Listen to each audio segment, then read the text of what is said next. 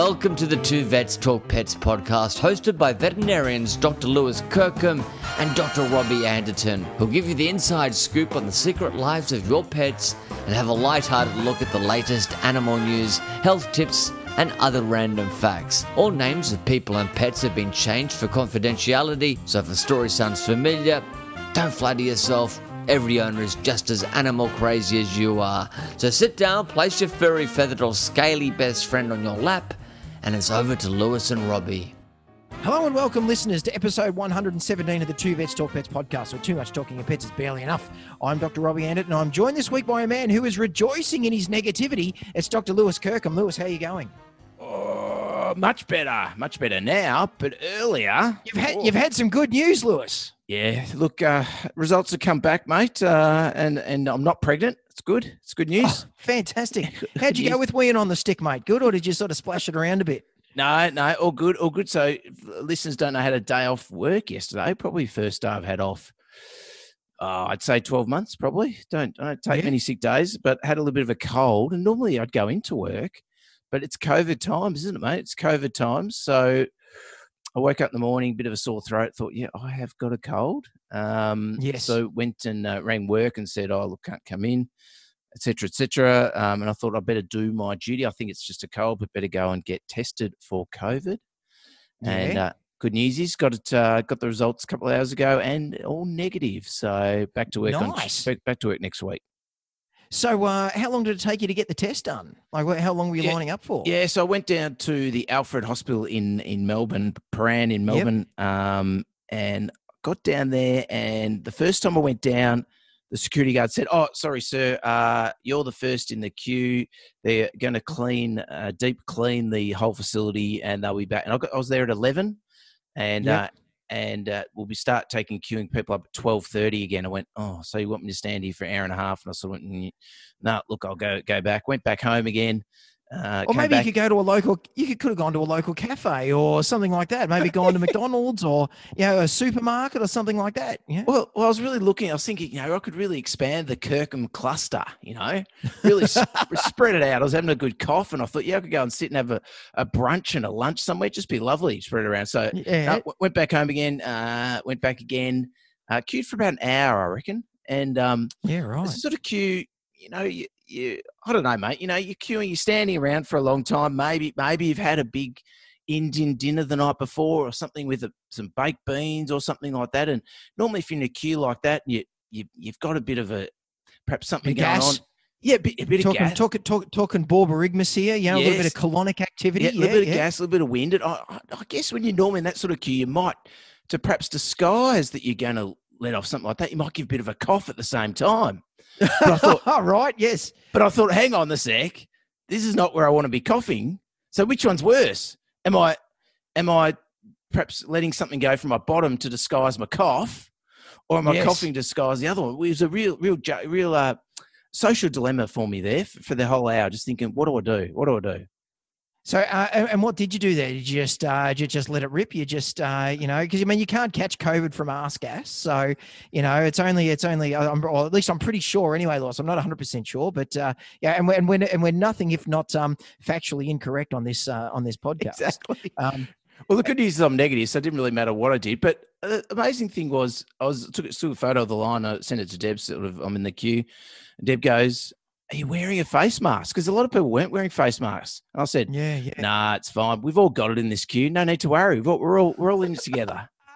We've all got it.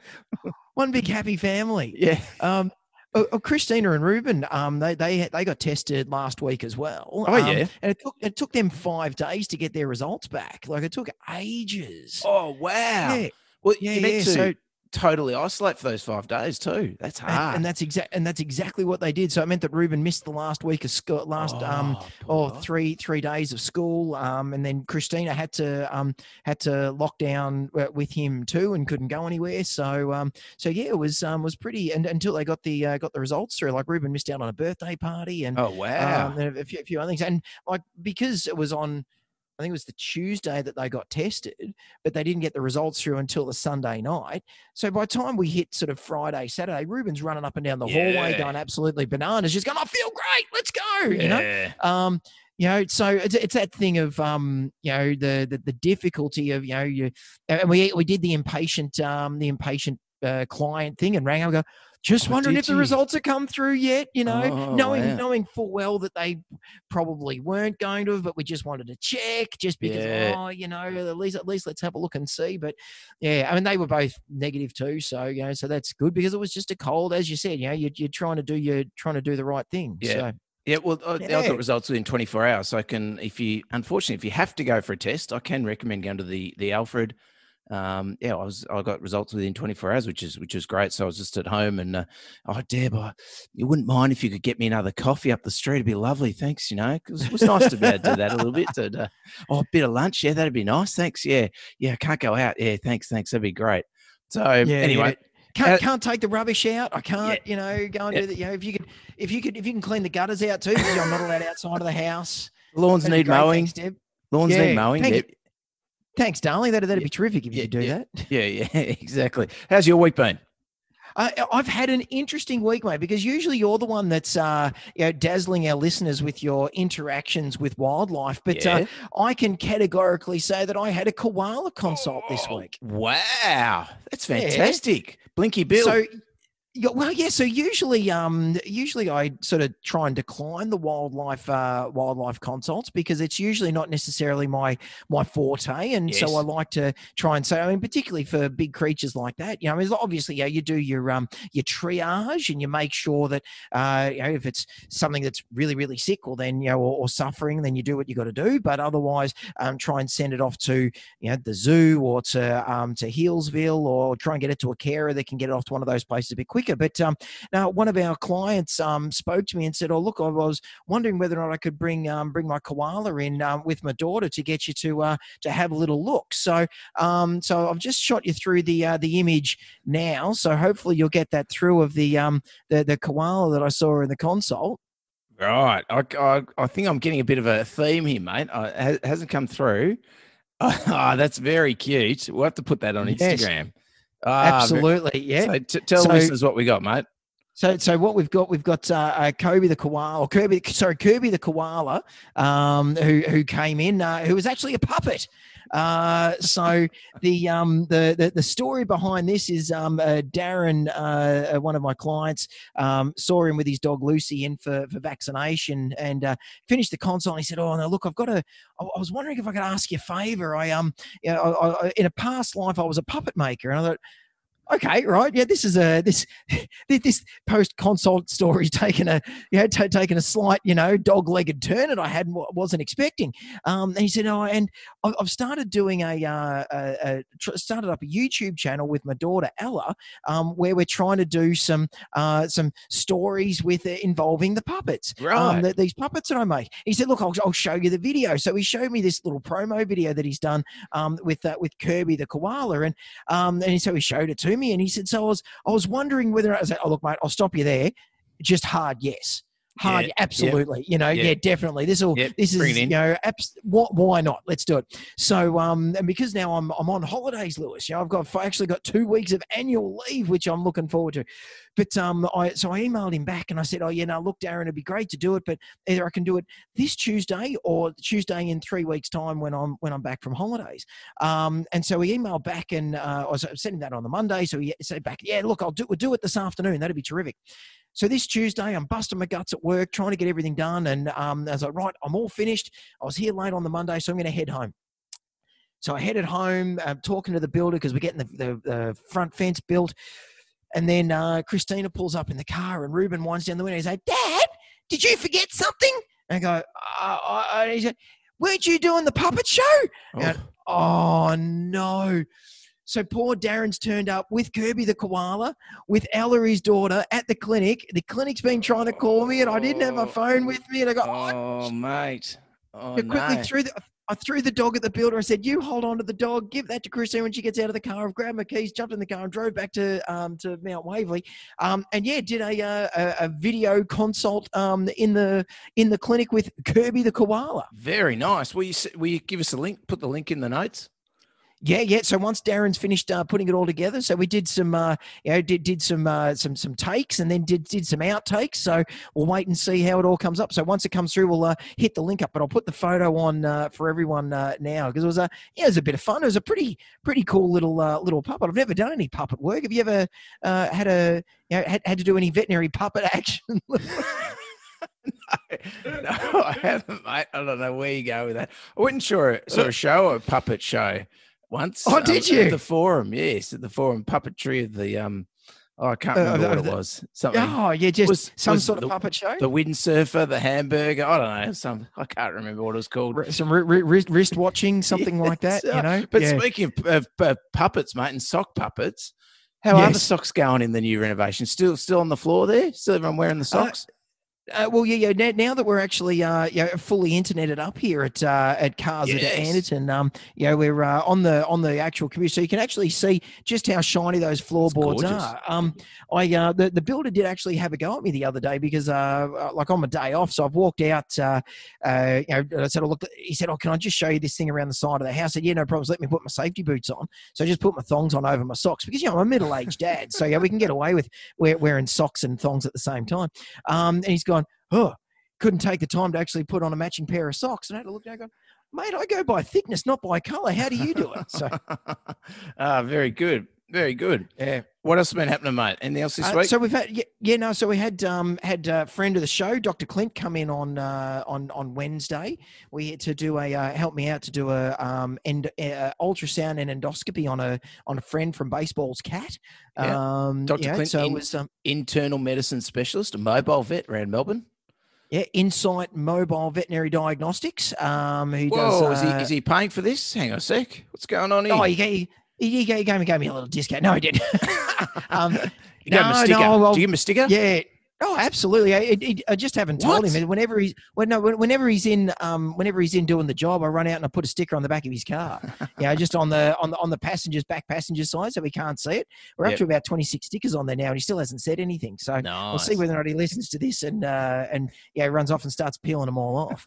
um, so uh, so yeah, it was uh, it was an interesting case actually. It was a seven year old cat that's um that's been vomiting for a while, and uh, previous uh, other vets have been doing uh, blood tests and they've done ultrasounds and couldn't really find much. And um, you know, given it's a young cat not losing weight and said, oh look, you know, try do it a food trial, but the cat just uh, decided to, that it wasn't going to eat any of the food. And I said, oh look, I'm you know. Uh, not not happy with what's going on here. I think we need to look at trying to do do some workup or um or yeah try something else. And they said, look, we're happy to try and get to the bottom of it. So I said, look, I think while I might be able to see something on the ultrasound, I think this sounds like a job for uh yeah jo- job for the professionals. So let's get let's get Clint in. So Clint came in and did the ultrasound and found a uh, found a big mass in the cat's stomach. And then we went on and did the uh, did the uh, endoscopy. So we put the camera down into the cat's stomach and got a really good view of this tumor down inside of the cat's tummy. So we were able Yeah. to get inside of the stomach. So we're able to get biopsies of it that way, and so we can work out what it is and work out what the game plan is going to be from there. So, Oh, dear. Oh, yeah. mate. So, so, was so he, not not not necessarily a great, uh, or hopefully it'll be a comeback as something that's going to be resectable for the cat. But you know, it was at least a sort of drove home to me about the uh, the importance of trying to do a workup if things aren't aren't aren't necessarily fitting the uh, yeah fitting the normal uh, the normal things. yeah, right. So you haven't got the biopsy results back yet. No, no, I was hoping to get them back today before I left, but they hadn't come back through yet. So, um, right. so still just uh, still just waiting for it. Oh, fantastic! Now, mate, I've got some uh, some uh, some fun facts here that uh, Hit us, hit us with some fun facts. probably a lot of the perhaps uh, large numbers of, of the ladies who are listeners might be aware of these fun facts because of um, where they've come from. But did you know that uh, it's physically impossible for a pig to raise their head and look at the sky? I did not know that. No, you didn't. A good fun fact. Fun fact number two: What what happens if they're lying on their back though, Lewis, and they can look up at the sky? Is that it's physically impossible. That's what it physically says. Physically impossible? Yep. Uh, uh, the collective noun for a group of ferrets is a, A stink? you know, a business. A business of A ferrets. business. Yeah. Right. Well, there you go. And do you want another one? Another one? Yeah. Why Uh, not? Hippopotamus milk is pink. Wow. So there- well, that's that's interesting. We, we, we were talking in one of the earlier episodes about other bodily fluid colours of rhinos, but you know certainly hadn't covered hippopotamus milk. Yeah, so there you go, mate. So thank you very much to uh, to Libra for those those uh, special little little little handy little uh, little uh, tips for the day.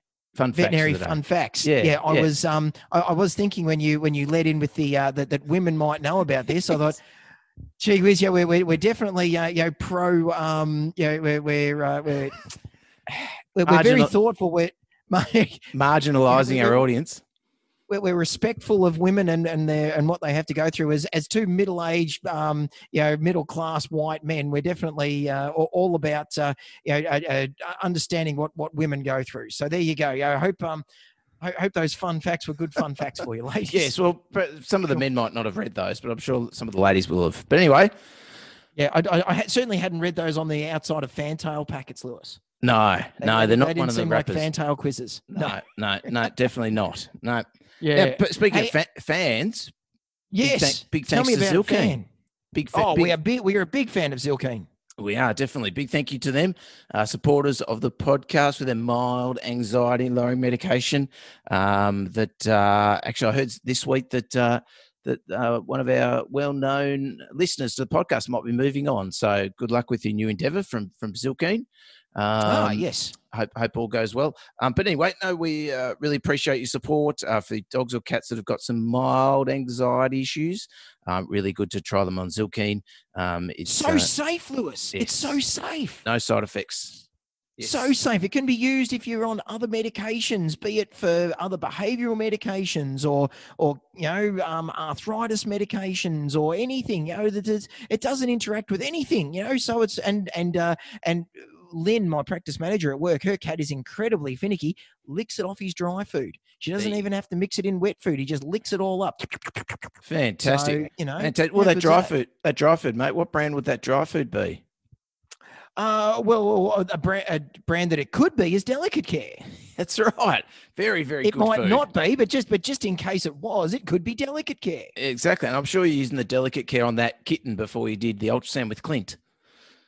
Uh, we we um I was going to, but the cat had actually already had kangaroo in the in its past dietary Ah, history. So yes, so, so we couldn't use that one in particular, but I had I did actually speak to them about it. The um the the sensitive skin and stomach for cat, where it's uh it got a duck and kangaroo protein base, Lewis. So it works really well as a novel protein diet. Australian made, uh, made in Perth, shipped across. So I believe they are still uh, letting the delicate care out of Western Australia, even though they're not letting Victorians into Western Australia. And a big hi to uh, all the all the Collingwood and Geelong football players that are going over there into their hub so they can play football. Um, yeah, Yes. apart from apart from Steele Sidebottom. Well, well, yes, we are hoping to speak to the prof from from WA soon, aren't we? But I'm not sure they're not allowed to associate with Melburnians, are they?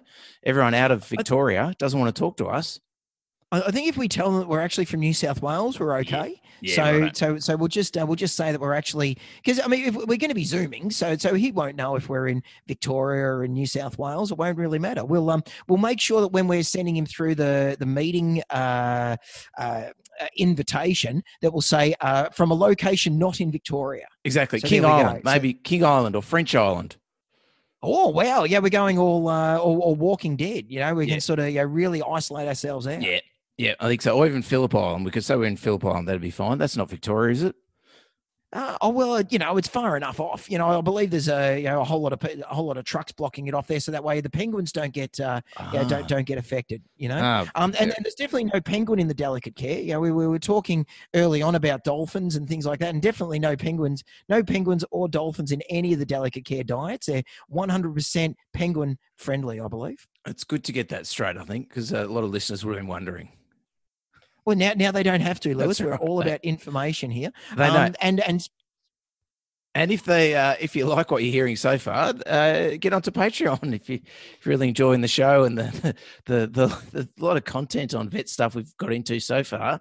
Um, get onto Patreon. You can support us. We really do appreciate everyone who has supported us there. And we've got a few questions, haven't we, from one of our Patreon supporters later in the show. We sure do. We are going to uh, deep dive on that in a big bad way. So, um, but at the moment, uh, it's time for uh, to see if there's anything in the news. What have you got for us, Lewis? Well, this week, this week uh, we are in Melbourne. We have gone into uh, uh, Victoria. I guess as a whole is um has become a bit of a, a hot spot for uh, for COVID nineteen. Unfortunately, at the moment we've got a bit of a rise in cases. So there's um, just recently we had flights, all flights into Melbourne, international flights into Melbourne have been diverted, um, and it's had a big effect, unfortunately, on on pets coming in. So I don't know if you know, mate, but the only uh, quarantine facility for pets coming from overseas is actually in Melbourne, in in Mickleham, in in Right. uh, in Melbourne. And so this article So for in. all of Australia, they come through Melbourne. yes, that's right. I didn't realise that, but wow. yeah, no, so this um this uh, this article's from the Sydney Morning Herald, I think it is, and it says pets in purgatory as flights divert from Melbourne. Pets are stuck in transit with fears for their safety after a decision to divert international flights from Melbourne also cut access to Australia's only quarantine facility for cats and dogs. The first international flights were redirected and some cancelled entirely on Wednesday as the Victorian government scrambled to contain coronavirus cases originating in quarantine hotels. But the move has left a number of pets stranded overseas, with the Department of Agriculture preventing animals being loaded onto Australian bound flights until further notice. Seven year old Schnoodle, Hilda, was already in the air from London when the decision was made and has been stuck in Doha, Qatar since Tuesday night, unable to be put aboard her connecting flight to Melbourne everybody in the, everybody's in this purgatory with their pets in Doha, Hilda's owner Andrew Spears said on Wednesday. Qatar Airways is understanding to be looking at the possibility of transferring the pets on cargo flights to Melbourne without passengers. Spokesman spokesperson for the agriculture agricultural department confirmed that carrying the pets on a cargo flight to Melbourne was a viable option. Mr. Spears said Hilda was an, at an animal care facility at Doha Airport, which would be acceptable in the short term. Their immediate welfare is okay, Mr. Spears said, but if they're not designed to be long term care facilities, and if the animals keep building up, it's going to reach a very critical point soon. Mm. Hilda was supposed to come home on the same flight as Ms. Tyrrell in March, but the flight was cancelled and the couple has been working to get her to Australia ever since. Mr. Spears uh, was notified on Wednesday afternoon that Hilda's redirected flight from Doha had been cancelled entirely. We are reeling with this. I tell you what, it's been a long and ongoing saga involving multiple airlines. We had a flight and it's been ripped away from us at the last minute. He and his wife already spent 14,000 Australian dollars on housing, flights, and vaccinations. Gee whiz. Yeah, it's only going to go up being in Doha too on short term accommodation. Gosh. Absolutely. Mr. Spears said they would fly Hilda back to London and temporarily board her again if necessary. Gee whiz. Wow. The Agriculture Department is taking all steps to ensure that the alternative arrangements are made for animal importers during stage three COVID restrictions, particularly those that may have been caught in transit, a spokesperson said. So there you go, mate. That's, that's something I hadn't really thought of at all. I mean, we're both uh, allegedly in the in the veterinary animal industry, and I hadn't thought about uh, flight restrictions into Melbourne affecting the whole of any any pet coming into Australia. Well, I guess that's part of the um, the issue of where um, you know for for a big island uh, nation that we are that we've only got the one quarantine uh, spot. That's that was news to me. I, I you know had never thought about it, and so if I did, you know, if the thought had even passed my mind, I would have thought that we would have had centres in other places around the country. Because the interesting thing then is going to be, you know, uh, not that I um, am an advocate for uh, this particular industry, but the horse racing industry, um, they're going to be thinking about bringing horses in for the Melbourne Cup Carnival soon. So that's going to be the same thing. Yeah, those animals should really then be coming through Melbourne, but they'll all be diverted away and not be able to be um, brought into. Uh, you know, brought into Australia. So I'm, I'm not sure about those. I think they may be out of quarantine at the racetrack. I don't know if that uh, we're not really into that sort of area, but I'm pretty sure that Yeah. animal will have to go to Mickleham. I think they Yeah, do right, have their own quarantine facility, so I think that'll probably be okay. I'm sure They they'll work able to- around it. Seeing as yeah, uh, yeah. seeing as currently the the hotspots in Melbourne are managed to avoid avoid both Flemington and Moonee Valley. Yeah, and and all the greyhound racing tracks. You Yeah. know, isn't that uh, you know? So it's lucky that you know. Yes, the only thing that's bringing some money to the government is it has not been locked down. Interesting. um, yeah, funny that, isn't it? Yeah. Yes. Um, yeah.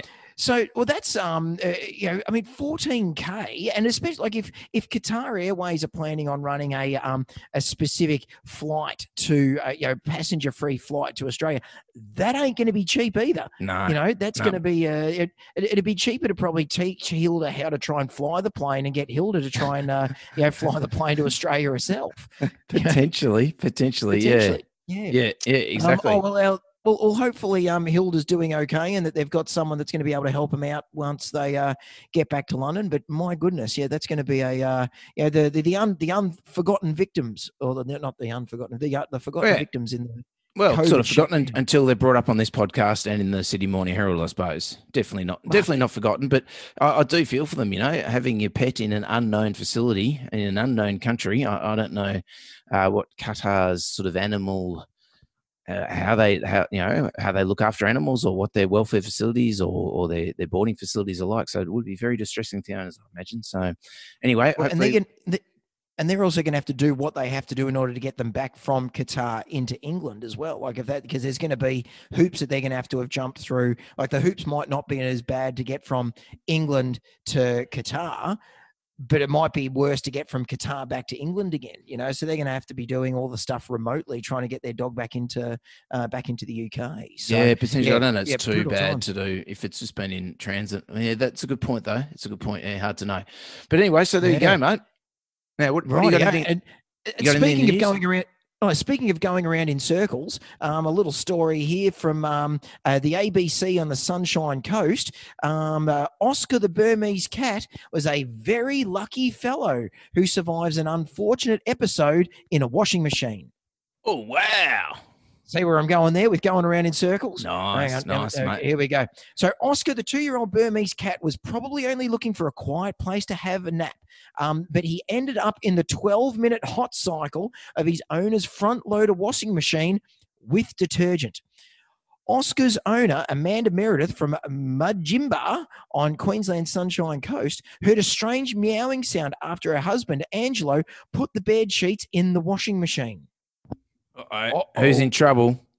Who's oh, in trouble? Yeah, and Angelo is in the stinky stuff. always, um, always thought- shake those sheets out before you put them in, mate. Top You want to shake the you got to shake the sheet out of them. That's what you need to do. That's right. Um, That, that's she's- on this little Libra. Libra Oh, fun fact. Yeah. Always shake, Shake the the- sheets. Shake, shake the shake the sheets before putting them in the washing machine. Um, she thought the sound was coming from the cupboard and went to hang out another load of washing. When Ms. Meredith came back inside, the meowing continued. Then she realised the cat was in the washing maching. The poor little cat had his hands on the glass as he was doing the rotations, and he was looking at me. She said, "It was tragic." Um, Oh. now, I, I very much apologise for for laughing about that, Amanda, and obviously Angelo as well. But um, I can absolutely picture this little chocolate Burmese with his paws on the front, then going around in Yeah. in the, the rotation with the suds going everywhere. Going.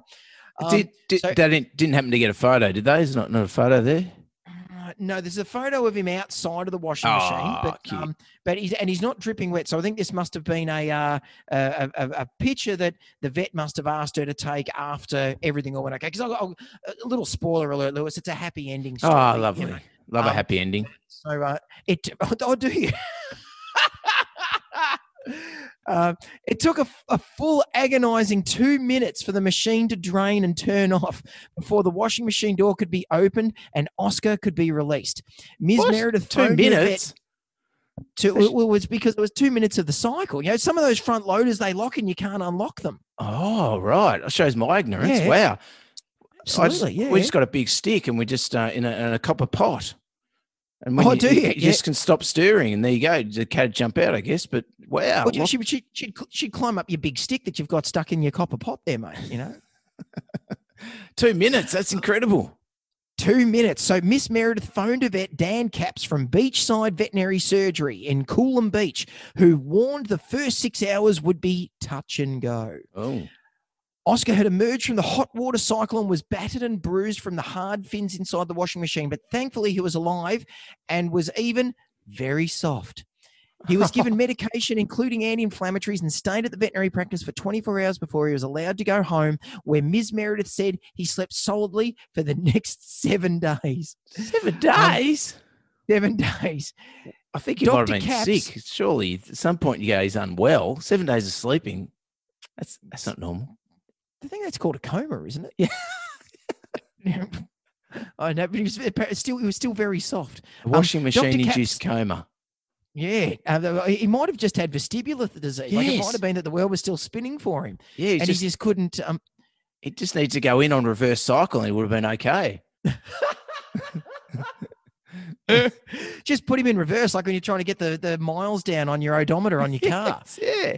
Yeah. Ferris Bueller's Day Off style. Yeah. Um, Dr. Cap said ordeals like Oscars were not that unusual and urged people to check their washing machines before turning them on. He's a very lucky but strong little fellow, Dr. Cap said. This is not the first time this has happened.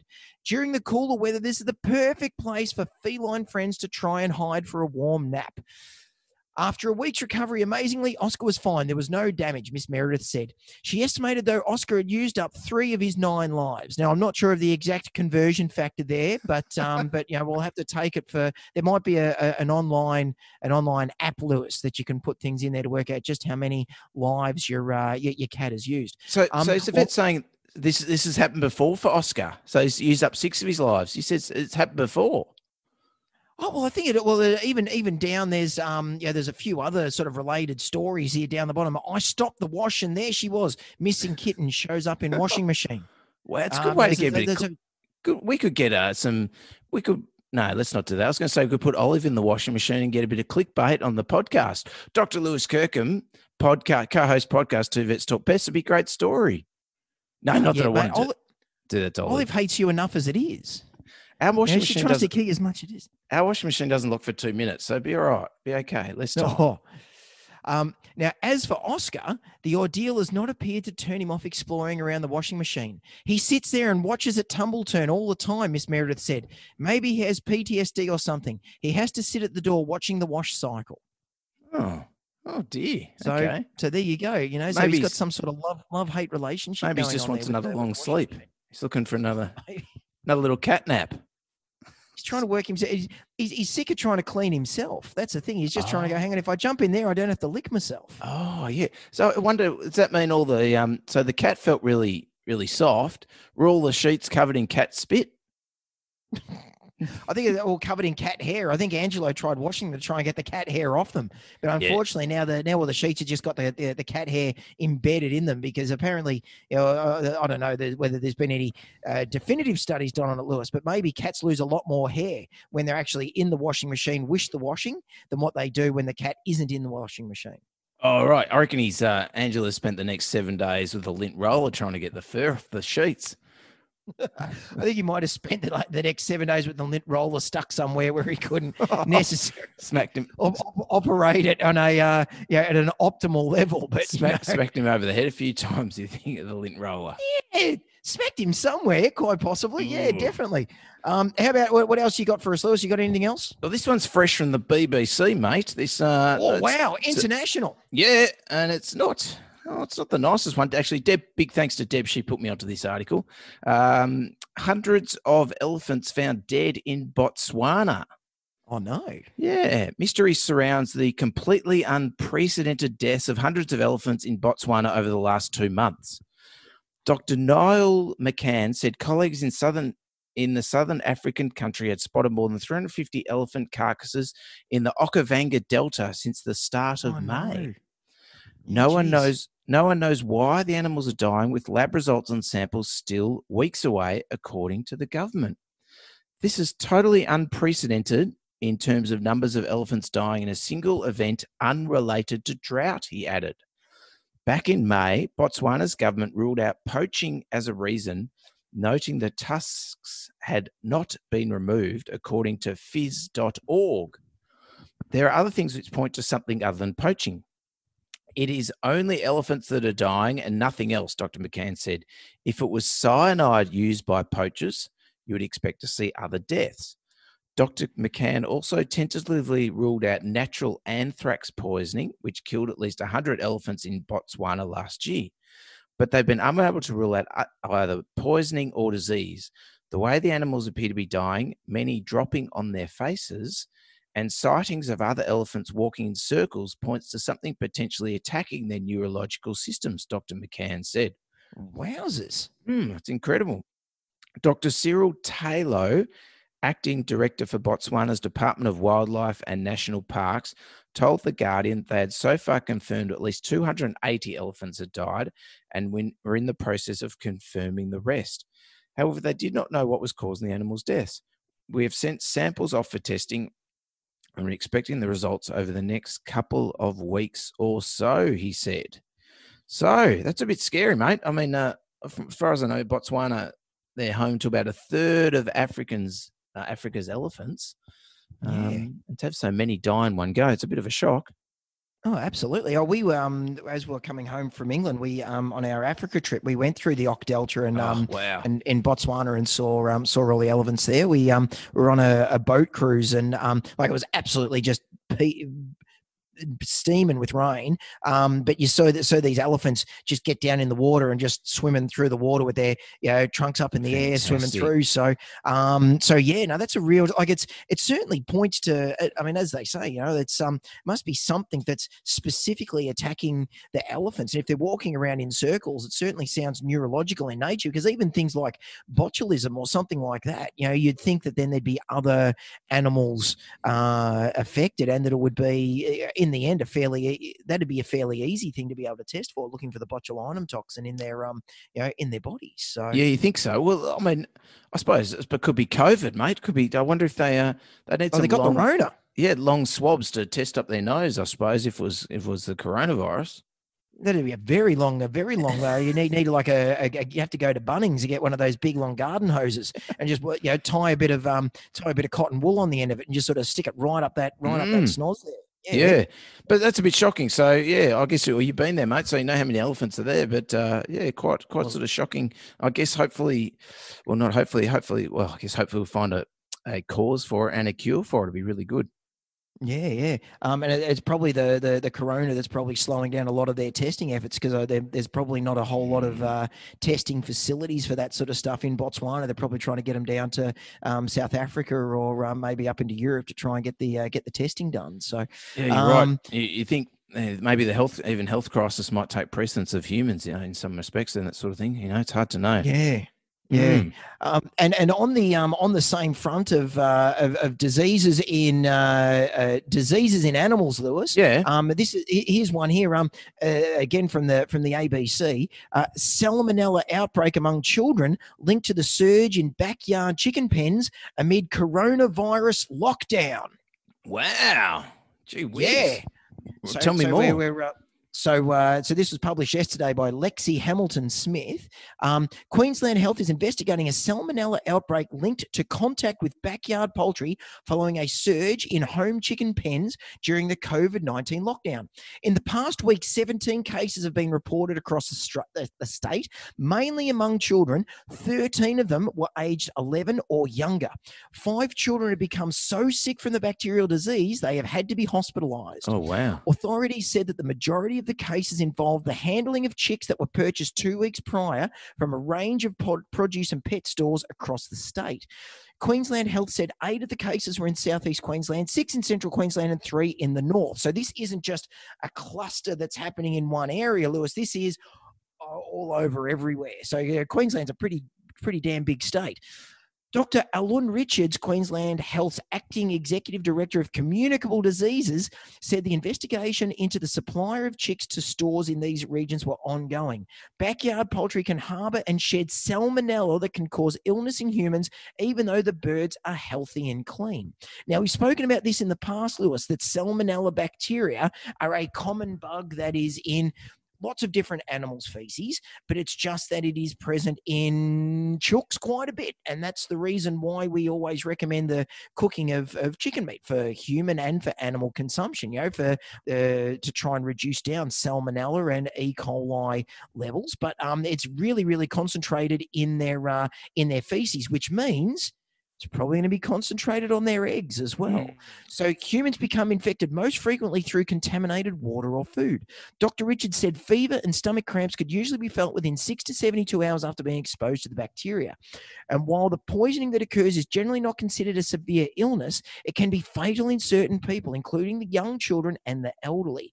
Queensland chicken breeders reported being inundated by households not long after the coronavirus shutdown in March as people turned to backyard chooks for egg supplies. It was spurred on by the panic buying of staple food products, which saw supermarket shelves emptied of staples. And I think also toilet paper and flour and pasta. Um, I actually don't know why people have got so keen on staples to um, just to try and staple pieces of paper together, Lewis. But you know, I guess you know you can't. Pe- people do crazy things in a lockdown. So um, there's uh, you know, typical typical common sense what needs to be taken taken uh, approach here, Lewis. Wash your hands, people. Don't Well- let your kids kiss their chickens. You know, don't kiss the eggs because they've just come out of the out of the bird's bum. And uh, you know, there's another one says here that don't don't allow chickens inside the house. Well, that's a that's a good idea. Yeah, well, it's got to be. I mean, looking at that age group under 11, I know kids under 11 would love to be going out in the backyard and collecting the eggs that the, the chickens have laid. Mm. Um, and that sort of age group is not the perhaps the best on hand hygiene. So it's got to be related to, you know, I, I don't think they're old enough to be eating eggnog yet. Where no, um, maybe not. having a raw egg drink or anything like that. Uh, or Rocky style. yeah, or, or a pisco sour. I'm pretty sure they're not they're not that age yet. So Right. it's it's got to be a got to be a stage where um they're, they're they're collecting the eggs, I'd say, and just just yeah, like you said, basic hygiene, just not washing their hands after after um after maybe collecting the eggs or yeah or handling the chickens. Yeah, And even just for the fact that the chickens will be out in the backyard, you know, because if people have got them in pens, they might then let them run around in the backyard and then the birds are going to poo in the backyard. So Yeah. even if your kids haven't been handling the birds, if you've got birds in your backyard, you probably need to wash your hands properly. Which actually, if you have a look through that back window over there, Lewis, um, you'll probably um, be able to see where our next door neighbours are holding um, illegal chickens. Um, or, or, oh yeah. oh oh well, you heard it first. Uh, that uh, on two vets talk pets, Robbie's Robbie's next door neighbours are about to be for their uh, Uh, for their illegal chicken farm. And, and funnily enough, they're vets as well. So um, the, the, the chickens are too close to our backyard, which never worried us until now. Our uh, our backyard's gone a lot closer to their chicken pen. So so so now we can both um hear and smell the chickens. So Fan- Fantastic. And uh, and which clinic are they from, mate? oh well, they're from the oh, hang on, the, the NBN just dropped out there, mate. So isn't that a Fantastic. If you're living to Robbie and you're listening to this podcast, time to move the chickens by the sound of it.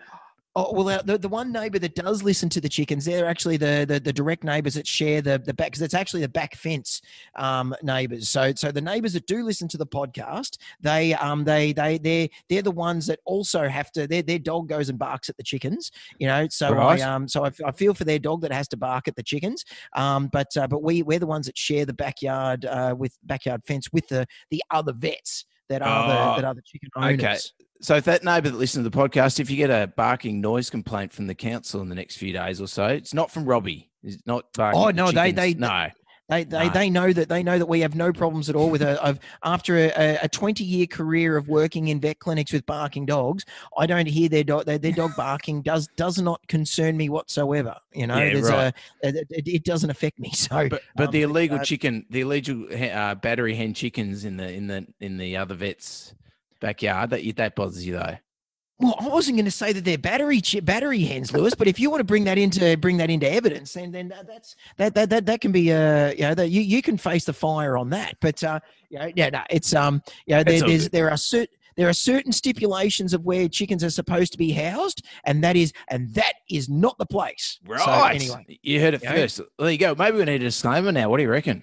Oh yes, all advice on this show is general in nature, so please consult your veterinarian before following any advice for your pet. Do our best to provide the most up to date information because veterinary medicine is continually advancing and changing. Please let us know if we've missed anything, or if you need any clarification, or if you'd actually like this podcast to contain something to do with actual veterinary stuff. Well, you've just vented your spleen about the, the chickens next door, mate. Let's say we have a break and you come back and talk about spleens after the break.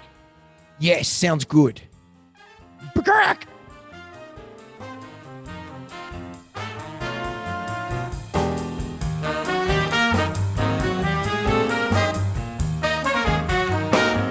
Hey, Robbie, I'd love to give a shout out to our friends at PetSure for their awesome free webinar series. Yeah, man, I heard about those. Aren't they called Pause and Learn, as in P A W S? I see what you did there. Oh, mate, there's nothing like a good acronym. It got your attention. It certainly did, mate. But seriously, the PetSure webinars cover some amazing topics, though. They sure do. There's one on COVID 19 and pets, very topical and essential viewing for all concerned pet parents in this COVID 19 world. Indeed, mate. And for vets as well. Oh, you're absolutely right. There's also another one called Setting Up Your New Pet for Success. And here's one that's really important helping pets avoid separation anxiety. That'd be right in your wheelhouse, wouldn't it? Oh, mate, love that. Anything on behaviour, that's absolute gold. Oh, mate, it's all gold, gold, gold for PetSure here. And you know they're presented by PetSure's chief vet, Dr. Danny Houlihan, friend of the podcast. And also, they have a range of other pet experts for each topic. So, you know, you're getting the good stuff. Oh, mate, that sounds great. So, to learn more about these webinars or to register, visit petsure.com.au slash webinars. Registration is free, but spots are limited. And since we've just registered, two less. So make sure you secure your spot today. Oh, T's and C's apply. Visit petsure.com.au for more information.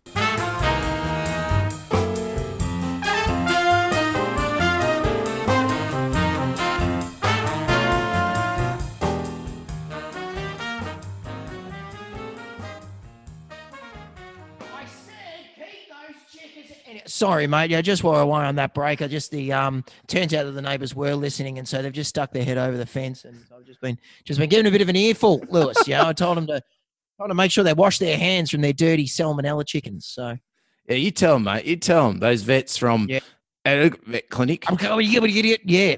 Um, you- you- you're getting really good on being able to scramble that, uh, scramble that, uh, the, the, the, the audio there, mate. Well done. Um, so spleens, spleens. I wanted to vent my spleen. Um, now, uh, only mainly because this week I took out a dog spleen, Lewis, and uh, and I thought, you know, that's um, I was I was t- saying to the owner today that you know it's probably you know one of the places that's not too bad to get a lump um in your body. You know, your tail's another, maybe the tip of your ear. You know, places that um. pl- Things that your body doesn't need, Lewis. You know, Yep. it doesn't seem like your body needs your spleen. Superfluous. Yep. It can be pretty superb, but sometimes it's superfluous. Yeah. So, um, and and the owner said to me when we're talking about taking out the spleen, she said, "Don't we need it? Don't you need your spleen?" I said, "Well, it's a good thing to have if you've got it, but it's not something that you really need if you've got to get rid of it." So. Yep. What is your spleen? Your spleen is one of your immune system organs. It's a it's a big, meaty, chunky organ that sits in your uh, uh, in your abdomen.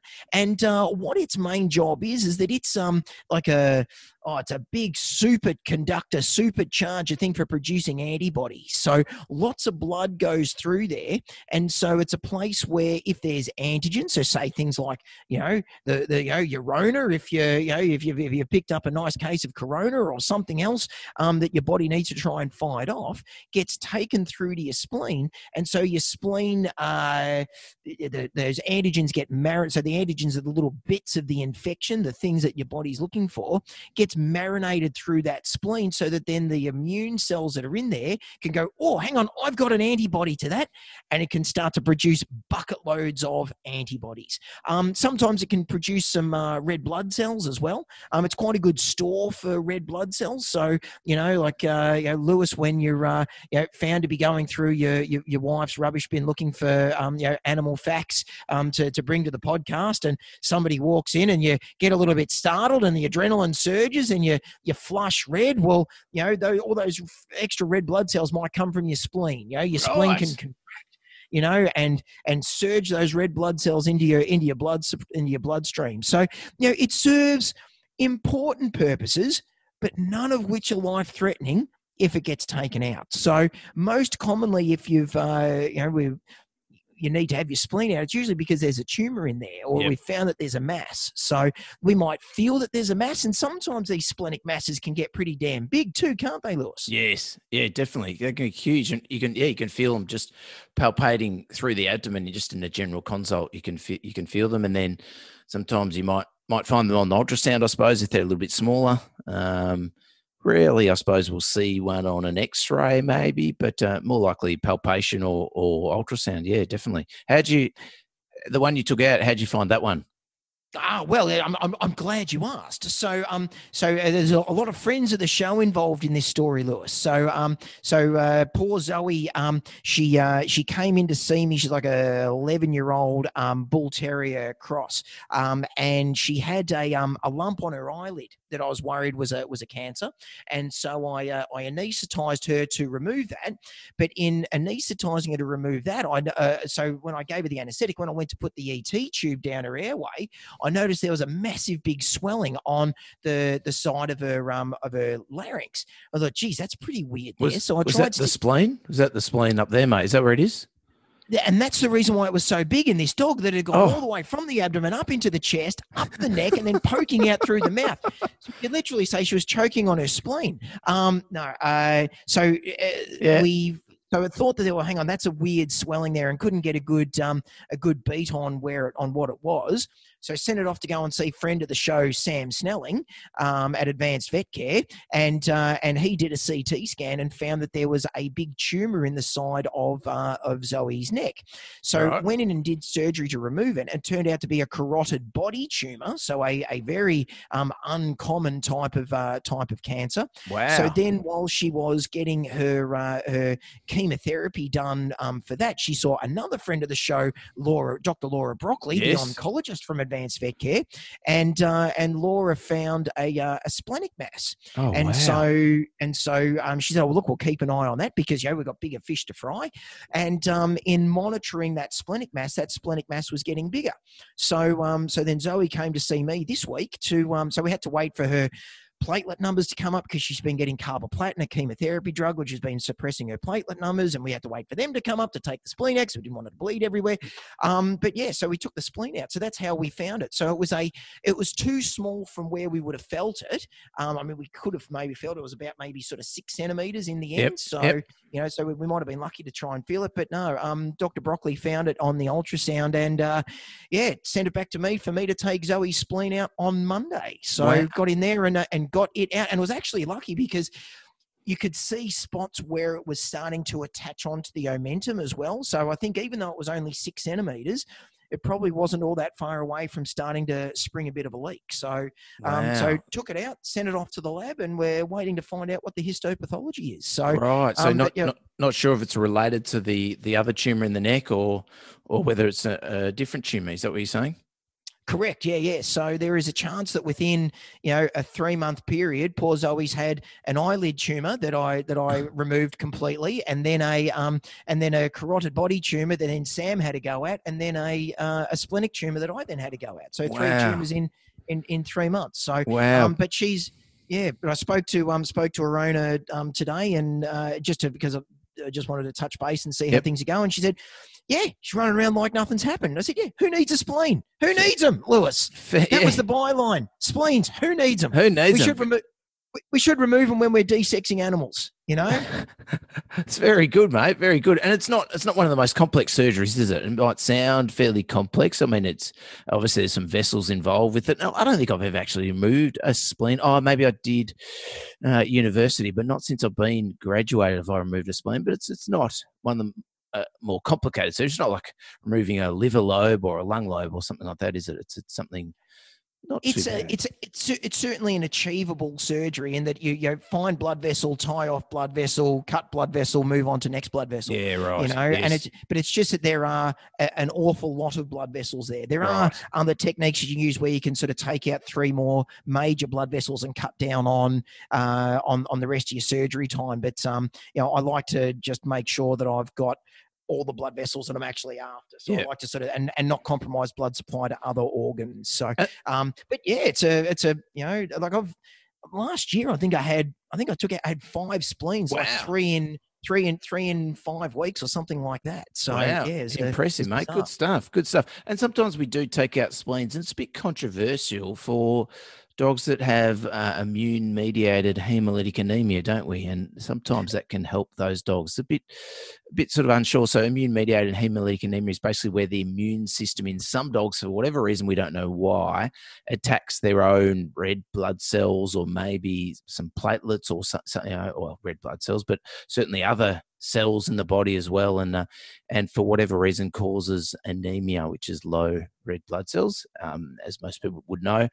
And there's a thought that in some of those dogs, actually removing their spleen for some reason, um, it reduces the antigenic stimulation of the immune system, possibly, um, and helps to cure those sorts of dogs. Well, it's pro- it might have something to do with when you're um you know, removing away that massive body of antibody producing cells as well. You know, Yeah. you're you're sort of cutting that cutting that down down like maybe I don't know. There, there there are it is one of the things that you can do, but you know if you've got a dog that's struggling with um, immune mediated hemolytic anemia and you're you're filling it full of uh, of steroids and other immunosuppressants, and then you go, you know what? I'm going to take this dog that's on, you know, a, a, a- a metric crap ton load of, of, of cortisone and immunosuppressants, and it's anemic, and we're going to put it under, and we're going to take its spleen out. Yeah, go Yeah. team! It's like, Yeah. oh, geez, um, they are cojones of steel, Lewis, Yes. to be thinking about doing that. Need a few bags of blood ready to go, I reckon, that sort of surgery. Oh, absolutely, absolutely, yeah. Preloaded and post-loaded. So anyway, there you go. Spleens, get rid of them. Get Good rid of stuff, them. You don't mate. need them. Fantastic. Yeah. Now, we got some questions this week. We got a question from Decal Gal. Suzanne. Hey, Suzanne. Hey, Suzanne. How you going? Good to hear from you again. She says, Hi, Dr. Lewis and Dr. Robbie. I'm thoroughly enjoying the podcast and listening to them while I work certainly makes for a great day. I have Oh, a question. Suzanne. Yeah, thank you very much. I have a question for you all. It's about megaesophagus. One of my grooming clients' pups has been diagnosed with this. What exactly is this and why does it happen? Thank you again and always stay positive and please put Deb back on the show again soon. Oh, we'll see what we can do. See what we can do, Suzanne. Thanks, Suzanne. Thanks, we'll Suzanne. stay, Oh, stay positive. I'll, I'll you stay positive too. I'll pass on your nice messages to Deb and, and we'll get her on the show soon, I'm sure. Don't be upset, Robbie. It's okay. It's, I'm sure she doesn't mean anything. She does say, you know, you're good too, but um, but That's yeah. fine. I'll go. I'll go. And, I'll go and yell at the chickens. Deb doesn't yell at chickens. Oh, wait. And the barking dog. She doesn't yell at the barking. The barking, barking dog. Oh, I don't mind the barking dog. The barking dog's fine. Kenji's fine. It's the chickens. Um. Anyway, so um, I'm not anti-chicken. Let it be. Let it be said here that I'm not anti-chicken. I just I don't like them that close to my back fence. That's all. You they can- they can noise. have them- and and they and and they smell. You know, we can hear them from our bedroom right up the other end of the house. So you know, if they want to have their chickens, they have them outside their bedroom window, not ours. Um. Anyway, uh, mega esophagus. Thanks for the question, Suzanne. So Yeah, if, if the chickens were, were eating something and they were choking, would you hear them in, in the bedroom as well? Would you hear the choking chicken in the bedroom as well? I see Just where you're going there, mate. Yeah, Any- any yeah? You? maybe. I'm not sure. Okay. Right. Mega, mega, the big O.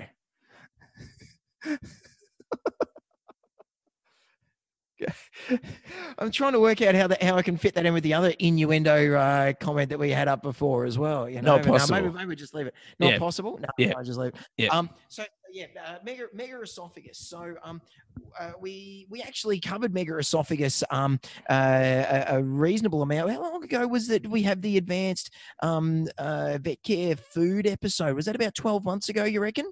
Yeah, pre Rona.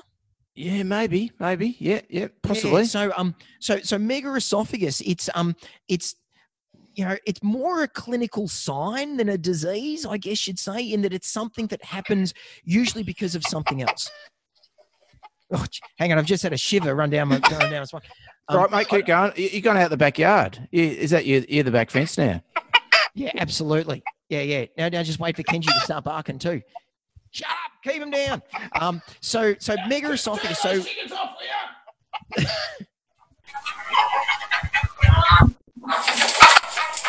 oh, jeez. Sounds, sounds like you're giving now, it. mate. There you go. Um, Okay, all be right. quiet now, let, let me. Let, let, me concentrate here, mate. Let me concentrate on mega esophagus. Um, so, Suzanne, uh, the esophagus is the food tube. So, it's the tube that runs food from um, your mouth down into your stomach. Um, and mega esophagus is when that tube is not working anymore. So, it becomes big, it becomes flaccid. And so, usually, when you're swallowing food, what happens is you get this wonderful peristaltic movement of, of food running from the mouth down into the stomach. And so, it's usually a one way a one way path. Bath. But um, yeah, sometimes some animals can regurgitate up. But um, uh, it's uh, when you've got mega esophagus that isn't working, and so what happens is that actual organ just becomes big and floppy, and so it's usually that in the chest you end up getting just this big flaccid esophagus that just starts accumulating food and water and all that sort of thing. And the big risk with it, and this is what we were seeing in the in the dogs that were getting mega esophagus from eating the contaminated food here in Australia um, last year, was um, they would then go on to develop aspiration pneumonia because what happens is that food instead of moving into the stomach it can come up and it can go down the wrong tube. So instead of uh, instead of staying in the esophagus it can go into the trachea and then end up causing infection in the uh, in the trachea um, called an aspiration pneumonia. Now as we're saying you know it's um, it's while it's a clinical sign it's often not necessarily a disease by itself. So um, you can get idiopathic megaesophagus that's not due to another cause but you have to go and rule out a lot of other stuff um, to begin with. So um, you can kind of break it down into, um, I guess, sort of three main sort of issues. Um, one is that it's a neurological issue. One is that it's a mu- two is that it's a muscular issue, or three that it's an obstruction issue. So neurological things can be from you know you've got uh, uh, toxins. So you know we sometimes see it here in Australia with things with snake bites, uh, uh, uh tick envenomation, but also things like you know we're talking about the possibility of botulism with those Botswana yep. elephants. You know you can get it with botulism. Um, you can get it with other other um, neurotransmitter blockers. Um, weird diseases like myasthenia gravis. Um, that's a that's a fun one for um, for people to to look up where your body's uh, producing antibodies against your neurotransmitter um, channels. That's a that's always an odd one. Um, muscle things you can have issues with you know associated with hormone diseases so diseases like hypothyroidism hypoadrenocorticism so addison's disease um, you can get congenital issues as well. Yeah. So where you've got um, which if it's a you know um, Suzanne's mentioned it being a being a pup, whether or not it's a, a, a little puppy, so it might be a congenital thing, or it might be a, a an older animal, so it might be an acquired thing. Yeah. Um, so if it's, I think there are some, yeah, certainly some known hereditary causes of it, aren't there? So I think in the um, I think in the wire-haired fox terriers, miniature schnauzers, uh, just reading off a list German Shepherds, Newfoundlands, Great Danes, Irish Setters, Shar-Peis, Greyhounds, and Labradors are all uh, potentially get a, a heritable, um, or it's known to be heritable in those breeds. So you can get a congenital. I mean, if she's talking about a pup, as in actually yeah. a puppy, um, that's that's a real possibility too. Yeah, yeah. So they're, so they're your congenital ones, the ones where it's uh, something that's come down from the from the parents. Um, and and I mentioned the blockage one because it's probably not strictly speaking, a mega esophagus, but you know, I mean, we'll, we'll bunch it in there because um, if you've got a dog that's say got like a um a patent right aortic arch or something that's laying over the esophagus and causing a blockage or an, a, an obstruction, that then you can get dilation of the of the esophagus yeah. upstream from that. Um, or if you've got like a, a, a mass or a growth in your chest, that can sometimes put pressure on it. Or if you've had um reflux or an ulcer or a foreign body that's caused a stricture in your esophagus, that then that can cause a dilation of the esophagus upstream. And the effects can still be the same, where you get all the food that's pooling in there and you run the risk of, um, of aspiration. Um, the, the real tricky part for your poor client's dog is that um, treatment wise can be pretty tough, you know, unless yeah. you can find an underlying cause for it. Um, there's often not much you can do other than management, you know, and we get, we try and uh, tell owners to teach their dogs to eat standing up, you know, try and get gravity to help them sort of push the food down down. Um, you know, try and feed them lots of smaller meals and chunky food to try and make it easier to try and get the food down. Bailey's chair, mate. Bailey's chair, invented for it. Um, it sits the really? dogs up. Oh, there yeah, you sits, go. Sits the dogs up. It's like a high chair, modified high chair for oh, dogs. Oh, nice. They sort of sit back on their haunches, and um, and uh, they've got the food bowl and a tray in front of them. So you put them into almost like you would a baby, really.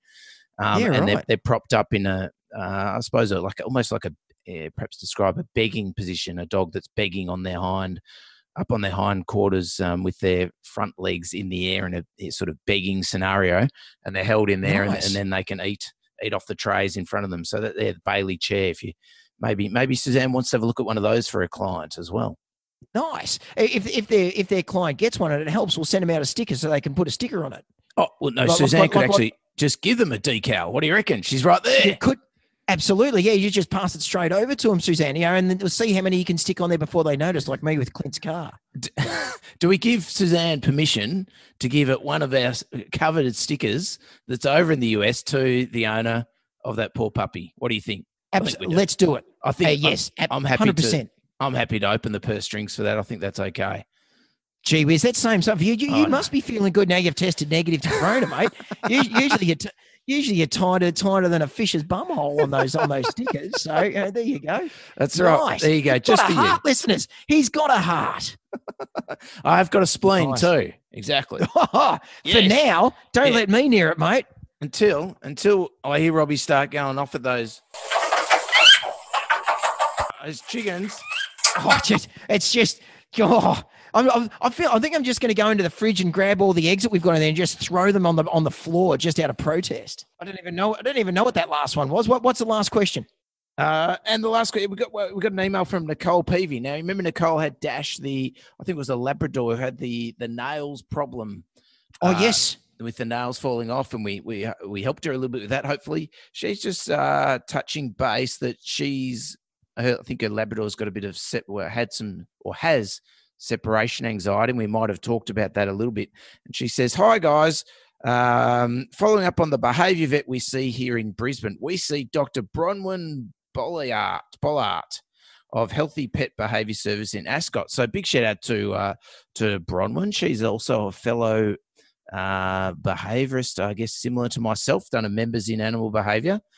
Um, we've been seeing her for about four months now and getting great results with this separation anxiety. We still have a Excellent. long way to go, but I've Mm. only had him four and a half months. He's a six year old lab. We have no idea of his history. So it's slow and steady, and most importantly, keeping him under his threshold. Keep up the amazing work, and please have Deb back on the show at some stage soon. Kind regards, sure thing, Nicole. Will do. Nicole. So thank you very much, Nicole, for the update. That's fantastic. Good stuff. Well, it's um, and it's. I think it, the, the the thing I really like about Nicole's letter there, Lewis, is just the thing of you know, you know, understanding that it is going to take time. You know that it's something Yeah. that really needs to. You, you can't expect that things are going to change over really, really quickly with behaviour, and to to look for for look for small wins and to look back at where you've come from and gone, yeah, we've actually gotten somewhere. We're getting where we need to be. We're not there yet, but let's keep on fighting. Spot on, mate. And uh, and uh, you know, it's, it's not all over until the, till the rooster sings. It's it's it's not it's not over until the hen's in the pot. That's all right, mate. Well, look, it sounds like it's going to be hectic over there, mate. Those those roosters jumping the fence now, are they? Or chickens? Yeah, can't hear you, mate. Can't hear. you. Robbie, you got to talk into the get that microphone. got to talk into the microphone. I, I've, I've got to pretend that I'm talking in, not talking into the microphone when I am talking to the microphone. Rosie, where's your chicken? Get get the chickens. Get the chickens, Rosie. Come and say hi to Lewis. Say hi to Lewis, then go and get the chickens. Come here, Whippet. Come here, Whippet. Here, where is she? Here she is. Rosie, Right, I've the- Rosie. Welcome, Rosie. chickens? Rosie's going, leave me alone. Leave me alone. Look at that anxiety shake, mate. I saw that anxiety oh. shake there. She's not comfortable with that at all. She's a, not she's a whippet. She sp- she spends her entire life with an anxiety. Yeah, I know. All righty. I think Righty we're up. about done. What do you reckon? Yeah, let's put, let's put a fork in this chicken. It is roasted.